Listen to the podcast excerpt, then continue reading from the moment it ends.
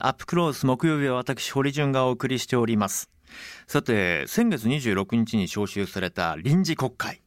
菅総理をはじめ閣僚に対する質問に備えるため、連日官庁街である霞が関では深夜早朝まで残業が続いています。うん、まあね、政治家の皆さんからの質問、それに回答する大臣の答弁を用意したりとか、まあなかなかな作業が続いています。ヒアリングなんかもありますもんね。さあ、こうした中、霞が関の働き方に関する提言への署名活動がスタートしているんです。皆さんご存知でしたか？各省庁はにじゅうにじから翌朝ごじを完全閉庁し、緊急の業務や必要最低限の議員の質問対応などはテレワークで行う体制を作ってくださいという訴えなんです。なぜ今、霞が関の働き方改革なのか。提言を行ったじゅうきゅうにんの発起人の一人、株式会社ワークライフバランス代表取締役社長、小室芳恵さんにお話を伺います。小室さん、こんばんは。こんばんは、よろしくお願いします。よろしくお願いします、はい、いやあのー、まあ本当霞が関、夜歩いてあのあ電気ついてんだなって、うん、行ったことがある方はね、すぐピンとくるかと思うんですけども、そういう、まあ、時期ですね、国会が開いていると、はい、ちなみにこの時間帯は小室さん、あのワークをしていい時間帯かどうかということで、僭越ながらあのオファーさせていただいて大丈夫かなと思ったんですけども、今どういう状況ですか？今日はあの自宅におりまして、完全にライフの時間の真っ只中です、ね、大変失礼いたしましたいえいえ、ちょっともしかしたら子供が乱入しちゃうなんていう、いやもうもちろんどうぞ、大変あの僕らがお邪魔しているという状況ですのでいえいえさて、あのじゅうきゅうにんの発起人にはサイボーズの青野社長、そしてヤフーの川辺社長、はい、ドワンゴの夏野社長なども名を連ねています、まあ、そして小室さんと。どうして今改めてこの霞が関の働き方改革を提言することになったのか教えてください。はい、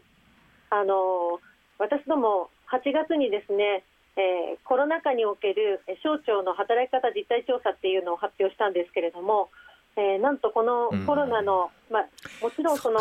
ある程度、えー、いつも以上にコロナの対策ということで、えー、否定していたんだと思いますが、あの官僚の、まあ、アンケートに答えた方のうちのよんわりがひゃくじかんを超える残業をしていて、うん、さんびゃくじかんを超える人とかですね、にひゃくじかんを超えるっていうような、もうそういう実態にあったというような、まずもうまあ、民間でいうならば過労死レベルっていうのをはるかに超えた残業時間の実態が あのあるわけですね。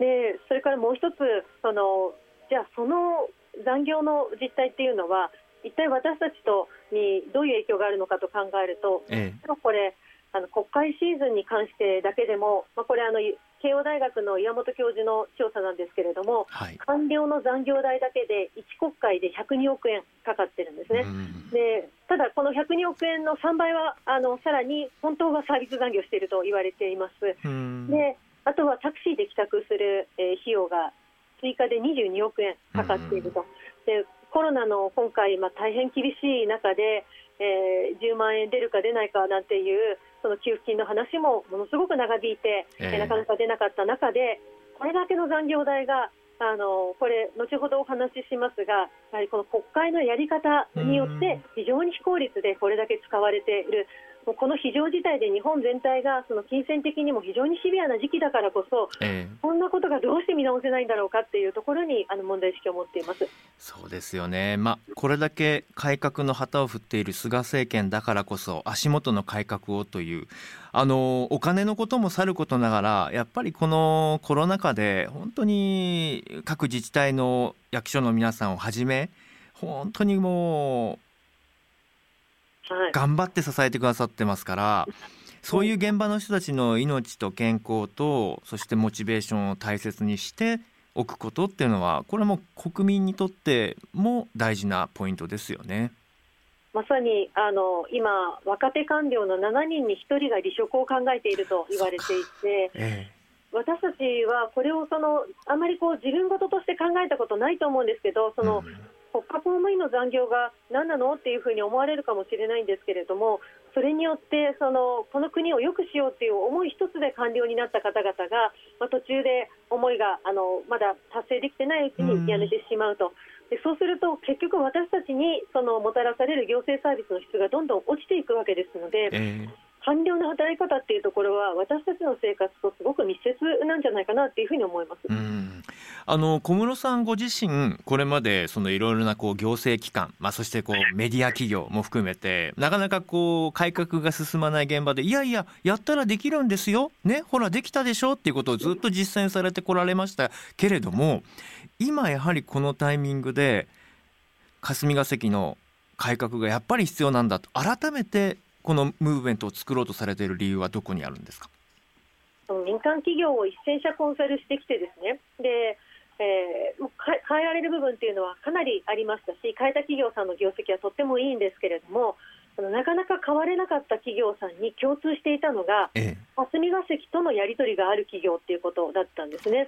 でなんだかその行政とのやり取りがあって関係性が深い業界ほど長時間労働が全然変わっていない、ええ、でそれは自分たちの内部で働き方改革をどんなにやっても何かしら金曜の夜に大量の資料の提出を求められて、それのあの納期は月曜の朝なんですね。でそうするともうそれは土日に出勤して全部やれということになると、でこれは結局その企業の中だけで完結するわけではなくて、こういうオーダーが来たからじゃあ孫請け会社、えー、子会社も全部その請け負っている会社たちにこれ全部単納期で月曜日までに出せというようなことをさらに下に言っていくもんですから、あの残業の連鎖がこう起きているんですよね。ははこういうその一企業ごとの働き方の、まあ、残業の震源地みたいなところがあの霞が関なわけなんです。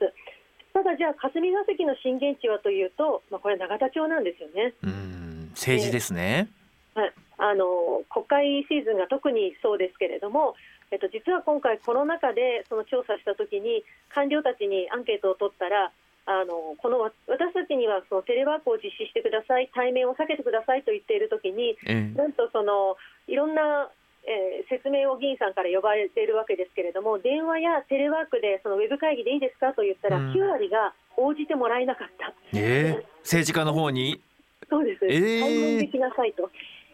あの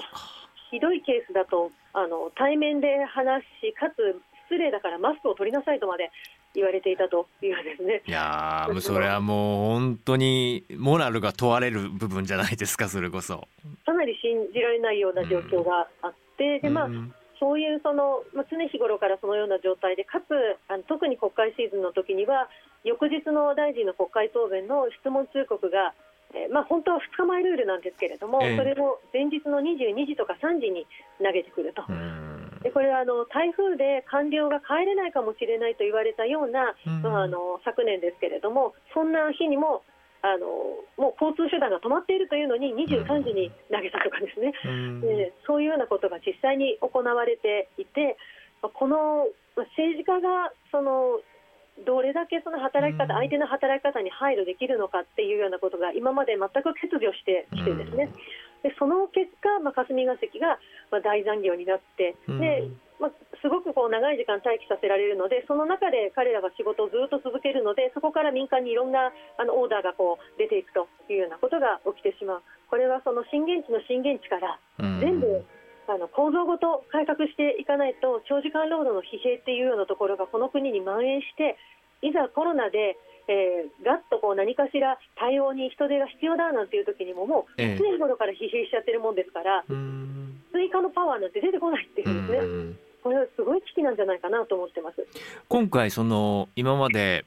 経営者の皆さんに、もしくはまあ政治官僚の皆さんに直接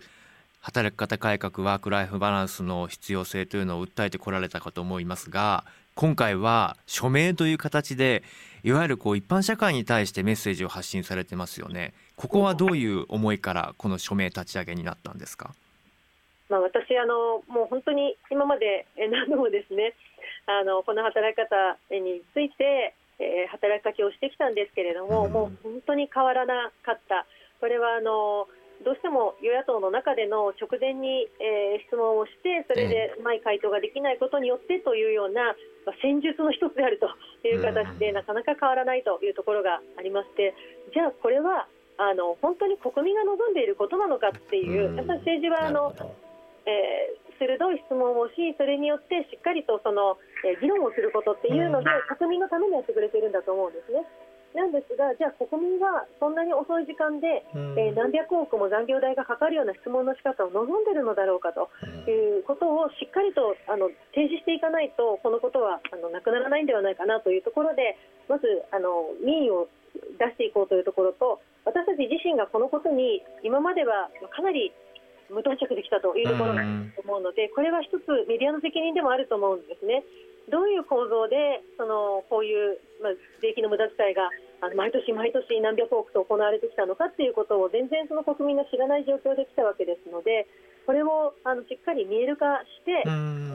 これ国民の世論となってもう後戻りがないように、コロナだからとかではなくて、今後ずっとこういうことの、その後戻りのないようなものっていうのを、世論を作っていくというのが大事かなというので、今回あの署名活動をさせていただいているというのがあります。そうですよね。政治家ってどこか遠い雲の上じゃなくて、本来私たちが選んだ私たちの代表者、私たちの分身のようなものですから、つまりこう私たちが状況を把握しておかなきゃいけないということで、まあ、こういう意識や現場の実態が分かればね、え先生、うちの先生まさか呼び出したりしてないよね、こんな夜中に行って、うん、やってない、大丈夫っていう風な、ちょっとねそういう空気が生まれてくると、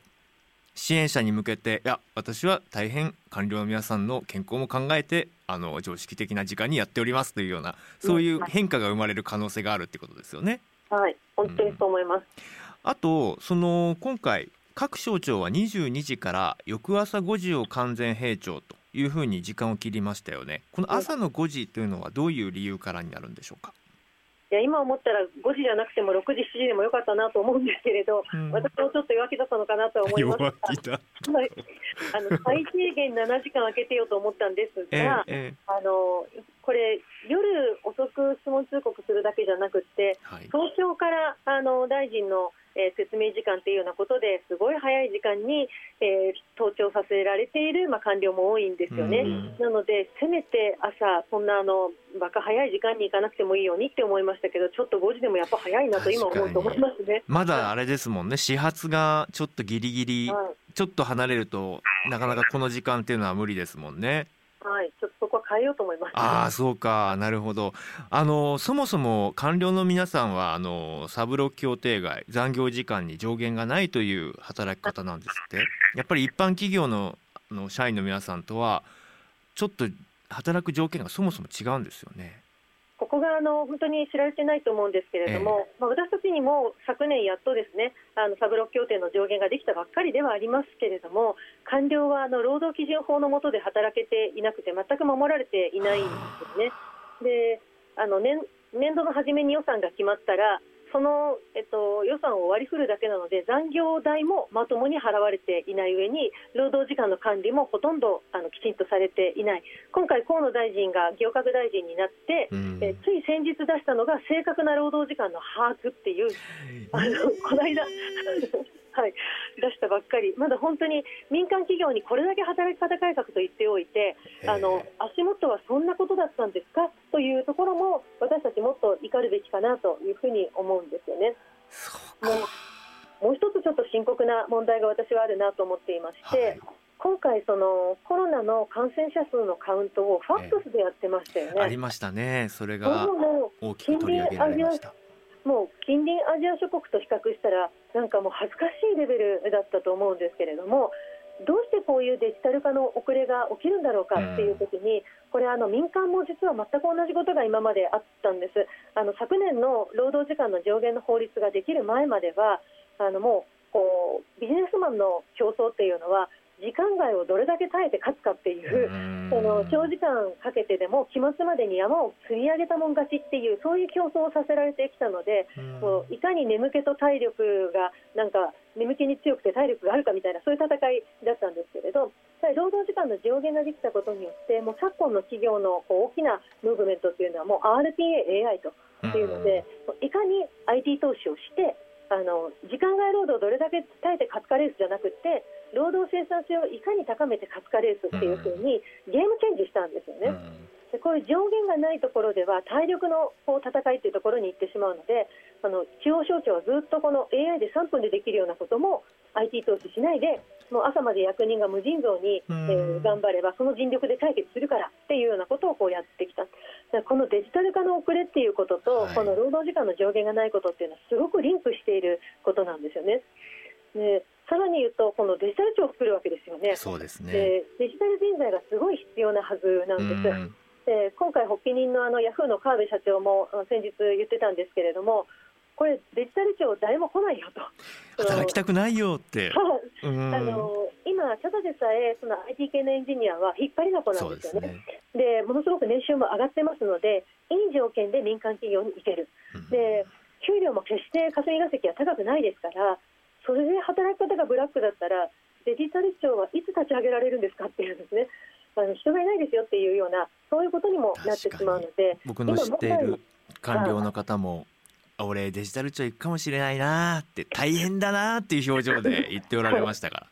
らであのそうした中、すでにあのテレワークを実施している、まあ、あの高い、まあ、意識の象徴があると伺っていますが、まあ、そもそもなんですけど、その前に今回の提言では緊急の業務や必要最低限の議員の質問対応などはテレワークで行う体制を作ってくださいと求めています。現在テレワーク実施率、霞が関全体では何ポイントぐらいと考えればよろしいんでしょうか。これはあのえー、と何ポイントっていうところまでは出ていないのですが、ええ、あの少なくともコロナ以前はまあ全くやってなかったというところから、えー、コロナを機にですね、えー、第一波の時にはまあほとんどできませんでした、ええ、あのハードがほとんど整っていなくって、そして回線も整ってなかったので、さんにんでひとつの接続回線を使う、もう一杯のかけそばみたいなですね感じのテレワークになっていて、自分は午前中しかネットにつなげないみたいな、えー、そういう感じであのやっていたのがこの国の中央の実態ですいやびっくりしました。いやその僕何ポイントって伺ったのは、まあ、そのコロナ前コロナ後で東京都内の企業はまあ ごじゅっパーセント から はちじゅっパーセント 近くにとか、まあ、一方地方ではとか、こういう数字を持って、はい、あじゃああとどれぐらいですねとか、ようやくそこで処方箋が出せるのに、パーセント全体も出てないっていうぐらい、やってなかったか把握できてないかっていうこの状況ってなかなか辛いですね、霞が関もね。そんな状況でしたね。うん、そうしたなんか比較的テレワークの実施率が高い省庁がどこになってますか。今回私たちも調べてみて、こんなにも差があるんだとびっくりしたんですが、ええ、あの環境省と経産省が、まあ、ほぼほぼあの ひゃくパーセント に近くテレワークはできたと。他の省庁はですねあの ごパーセント とか じゅっパーセント っていうところがたくさんある中で、うんえー、すごく差が出て、あの随分こう聞いた実感値が違ったんですね。うーん、経産省はなんとなくあの、はい、想像がつきますけども、それぞれの省庁が高い理由は何ですか。あのおっしゃる通り、経産省は割と以前から、そしてあの民間とも接点があるので進んでるっていうのがあったんですが、今回環境省がいちいに躍り出たんですけれども、あの大きな要因はですね、今年のいちがつに小泉大臣が育休を取りましたよね、はい、でその時に大臣が家からウェブ会議に入りました。でその大臣の方があのテレあのテレワークをしていて、ウェブ会議に入っているという状況なので、その省庁の幹部が普通だったら忖度してこう対面で会いに行かなきゃって言ってテレワークでいいよって言われてもこう対面で会いに行っちゃうんですけれども、うん、もう相手がテレワークなわけですから、自分たちもウェブ会議に入らないとってなって、そこで一生懸命慣れてですね、省庁、うん、幹部が普通はなかなかやりづらいから結局あの対面がいいんだなんてなるところを全部その時期に慣れて、うん、もうそこに今コロナが本格化したというので、その男性が育児休業を取るっていうのはいかがなものか、しかも大臣がなんて言ってすごくこう当時は賛否両論だったかと思うんですけれども、結果としてそれがあの環境省を作ったというか、うん、皆さんがテレワークができるきっかけになったということですね。なるほど。確かにコロナ禍であの小泉さんとあの僕もズームで一度ミーティングしました。現場の状況をいろいろ知りたいんですけどもなんていうことで、堀さんズームでじゃあお話できますかなんていうことで、はいうん、そういうのが非常にこう軽やかにできるのは、まあ、いろんな形で陳情の形がこれから変わるとか、うん、いろいろな交渉事がやはりこうもっと地方と中央の格差がなくなるとか、テレワークが進むことでやはりこう政治サイドや中央省庁との接続も良くなりそうですよね、一般社会においてもね。本当にそう思います。あの閉じて 今, 今かなり閉じた象徴なので、まあ、それが開いていくっていう大きなきっかけにもなると思いますよね。そうですよね。あの一方で、あのこれまで先ほどもお話ありましたが、ワークライフバランスとしてはもうこれまで小室さんせんしゃ以上手掛けてこられたと。でそういう中で出てくる声として、例えばいやこれで休みをたくさん取ると効率が落ちるんじゃないでしょうかと、テレワークは本当にうまくいくんでしょうかとか、そういうこう懸念心配の声もいろいろ上がってくる場面あるんじゃないかなと思いますが、どんなふうにいつも答えて、どんなふうに実践されていらっしゃるのか、霞が関の場合どうなのか、このあたり教えてください。まず一つにぜひ知っておいていただきたいのは、人間の脳は朝起きてたったじゅうさんじかんしか集中力持たないんですよね。もうこれは脳科学で解明されていて、えー、ごじろくじに起きた人なら午後ろくじからしちじには脳の集中終了していてですね、その先はなんと酒運転の集中力しかないので、えー、もう だ, だったら酒を飲みに行った方がいいんですよね。休んだ方がいいと、はい。でその時間帯は実はその仕事をすればするほどミスが発生してしまうので、そのクレームが増えたりだとか、それを怒られてストレスが増えたりするので、メンタル疾患があの 増, 増大してしまうと。でこれあの私どもがコンサルした監査法人さんでは、そのにじゅうじに、えー、ネットワークの切断を切って、もうにじゅうじ以降はつなげない、仕事にならないというふうにしたところ、その産業医の部屋を訪れるうつ病で体調不良でっていう方がなんとよんわりも減ったんですよね、うん、なるほど。もう強制的にもう電源つかない。そしたらメンタルヘルスが値向上してるってことですね。そうなんです。だから実は生産性はあるところ以上働かないことによって上がるというのがあって、うん、でまたもう一つ言えるのは、このえー、たとえその体がなんとか持ってですね、でメンタルにはならずにいても、実はその睡眠不足になると脳の扁桃体という部分が大きくなっていって、うん、この扁桃体っていうのは怒りをすごく感じやすい部位なんですね、えー、なので睡眠不足の人ほどよくイライラすると言いますが、はい、これ単なるイライラじゃなくて、やっぱり人にパワハラをしてみたりだとか実績をしてみたりというので、部下をメンタルに追いやってしまったり、うん、この、えっと、と省庁と取引をしている業者に対してものすごく強く当たってみたり、これあの民間企業さんもたくさん経験あると思うんですけど、なんでこんな理不尽な扱いを受けなきゃいけないのかと。でもこれは実は彼らが疲弊しすぎて、そのモラルがあの壊れてしまう、崩壊してしまうっていうようなところまで来ていると、とっても危険なことなので、ここの部分を変えていくだけでお互い大変気持ちよく仕事ができるし、実はそのことによって民間企業なんかはこのお客様の評価が上がってより受注ができるなんていうことがあります。いやー本当に今のお話がこうして電波に乗ってよかったなと思います。やっぱりその精神的なものじゃなくて、まずフィジカルのもう肉体的なところにいろんな負荷がかかってるんだよ、それがそういう現象を引き起こしてるんだよっていうことが広く伝わるべきですよね。それからもう一つ言いたいのが、あの結局この働き方によってその門前払いをされて時間外ができない女性たちとかですね、うん、親の介護をしている人たちっていうのは全部その行政の、まあ、こういわゆる一番最前線からは弾き出されているわけなんですよね、うん、でこうやって多様性がなくなると似た人たちで意思決定をしていくので、育児や介護中の人たちのニーズっていうのは全然政策に反映されない、一番必要なあのニーズっていうのがいつも抜け落ちて政策決定していくっていうことが起きる。これは企業においても育児介護中の人たちが欲しい商品やサービスが全然うまく作れない、まあ、ダイバーシティがないとイノベーションって起きないんですよね。うーん、それがそうですね。あのさらに、まあ、これをやらないと勝てないっていうことが言えるんだと思います。あのツイッターでも皆さんからねいろんな反応が来てまして、月さんさん、えー、育休やテレワークをやると効率が落ちるなんていう、誰が何のためにルフしたかわからない根拠のない話、これこそフェイクじゃないですかというような声とか、堀潤さん、公務員の数を削減すべきみたいに言う政治家はよくいるけど現状何も分かってないのでは、てか政治家こそがもっと仕事せいや、国会もっと開けという、まあ、こういう声もあったりとか、えー、経営者からやはりチェンジしないといけませんねという緑ペンギンさんからのコメントも入ってきています。先ほど大臣の話がありましたけれども、やっぱり経営者やそのマネジメントする側の改革っていうのはすごく大切ですよね。うんうん、本当にそう思います。あとそういう意味で言うと、今回の提言を実現させるための最大のポイントはどこになるでしょうか。あの今回このこういう構造にあるその私たちの税金がこんな形でその遅い時間の質問通告ということをきっかけに何百億と使われているっていうこと、これをまずあのしっかり知ってそこにノーだよということを突きつけていくのが大事なんだと思うんですよね。で正しく批判することももともとふつかまえルールがあるわけですから全然それが守られていないっていうそのことをあの、まあ、今回私たちそのチェンジオルグというサイトであの署名を募っているんですけれども、えー、なかなかそういう声っていうのは今まで上げ、上げ、上げることができなかった。特にその官僚は毎回このことをなんとかあのどこかに知ってほしいということでツイッターに投稿したりなんていうことがあったんですけれど、えー、そうするとあのもう議員さんから返り討ちにあってですね、でも全く今まであの実現できなかったということで彼らでは変更できない、えー、自分たちでは変えられないということを私たちが一番不利益を被っているわけですから私たちがいかに行動するかというのが、まあ、今回の一番大切なポイントかなと思います。うんあとこれ、まあ、そもそもの、まあ、素朴な疑問として官僚の皆さんがそうした政治家の皆さんの答弁を作る必要性っていうのは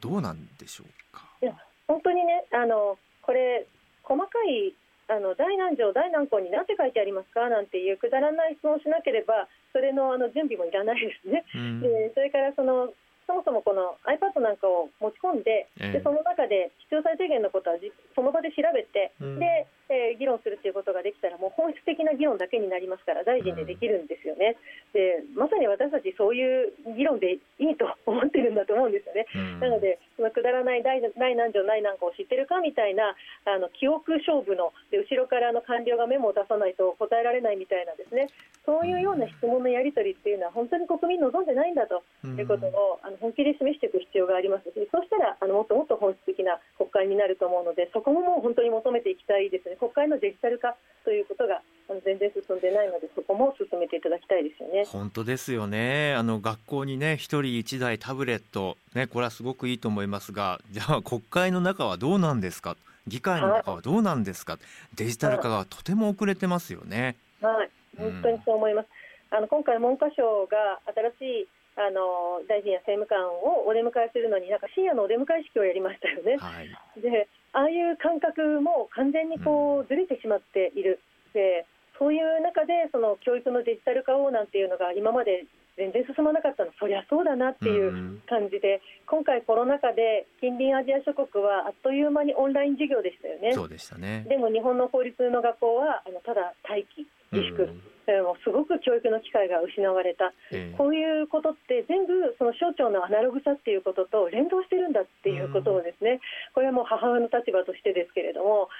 そんなアナログな人たちに政策決めてもらってたら自分の子どもに影響出るんだよということもですね、うん、ぜひ意識していただいてぜひ署名いただきたいなって思います。ありがとうございます。えー、小室さんたちが署名を皆さんに求めている霞が関の働き方に関する提言はチェンジドットオーアールジー からアクセスできます。この後あの番組のツイッターアカウントなどにもリンクを貼っておきます。まあ、あのこのサイトにアクセスをすると今小室さんがお話ししてくださったようないろんなファクトベースの情報なども合わせて掲載されていますのでなるほどそうなっていたのかぜひ気づきのいちじかん気づきの時間にしていただきたいです。えー、署名力を貸してください。さあ今夜は霞が関の働き方改革について株式会社ワークライフバランス代表の小室良恵さんにお話を伺いました。小室さん遅い時間にご自宅からご出演ありがとうございました。ありがとうございました。堀潤です。小室良恵さんとのお話皆さんどう聞きましたか。うんまあ、僕自身はですねやっぱり深い反省があるんですよね。自分の働き方を会社員時代振り返ってみると猛烈社員だったと思いますよ。やっぱりにじゅうよじかん働いていてで堀よくやったってお前が頑張ってるのはみんな知ってるからってこういう上司の言葉にあの喜びを感じてしまうようなねうんでも確かに言われてみればじゃあそれが本当にうんきちんとした正常なね、えー、理性の効いた働き方だったかと問われるとうんそれはもう違ったと思います。ある意味こう、うん、何かに侵されていたかなという支配されていたかなっていう、うん、だそういうことを良かれと僕も思ってたし周りも思っていたしそれが評価された時代でもありましたけれども一方で同僚たちが先輩たちが心を体を壊していったそれにやっぱりそういう空気を作るのに加担してしまってたんだなって今にして思うんですよね、うん、その先輩がどうだったからとか、うん、その後輩がどうだったから上司がどうだったからじゃなくて、そういう空気を作る側にいたんだなっていうことをやっぱりすごくこう痛感して、うん、まあ今フリーランスですからまああのね会社の空気をっていうわけではないんですけれども、まあついつい放っておくとあの突っ走ってしまうタイプなので、今日小室さんが言っておられたまさにこう疲労をあの生じさせる期間の話であったりとかすごく勉強になりました、うん、皆さんどう思われましたか？ちなみにあのスーダンの取材のね映像をですね、今週というか、えー、っと日付で言うとむいか金曜日、あのスーダンのね年末年始に行ってた取材の報告会をするので映像の編集をしてたんですよ。で今日は移動しながら行く先々で編集してて、えー、下の六本木ヒルズ の, あのスターバックスで編集をしていたらあの知り合いが来てですね、あ堀さんとか言って何やってんですかって、あもう今映像編集してて、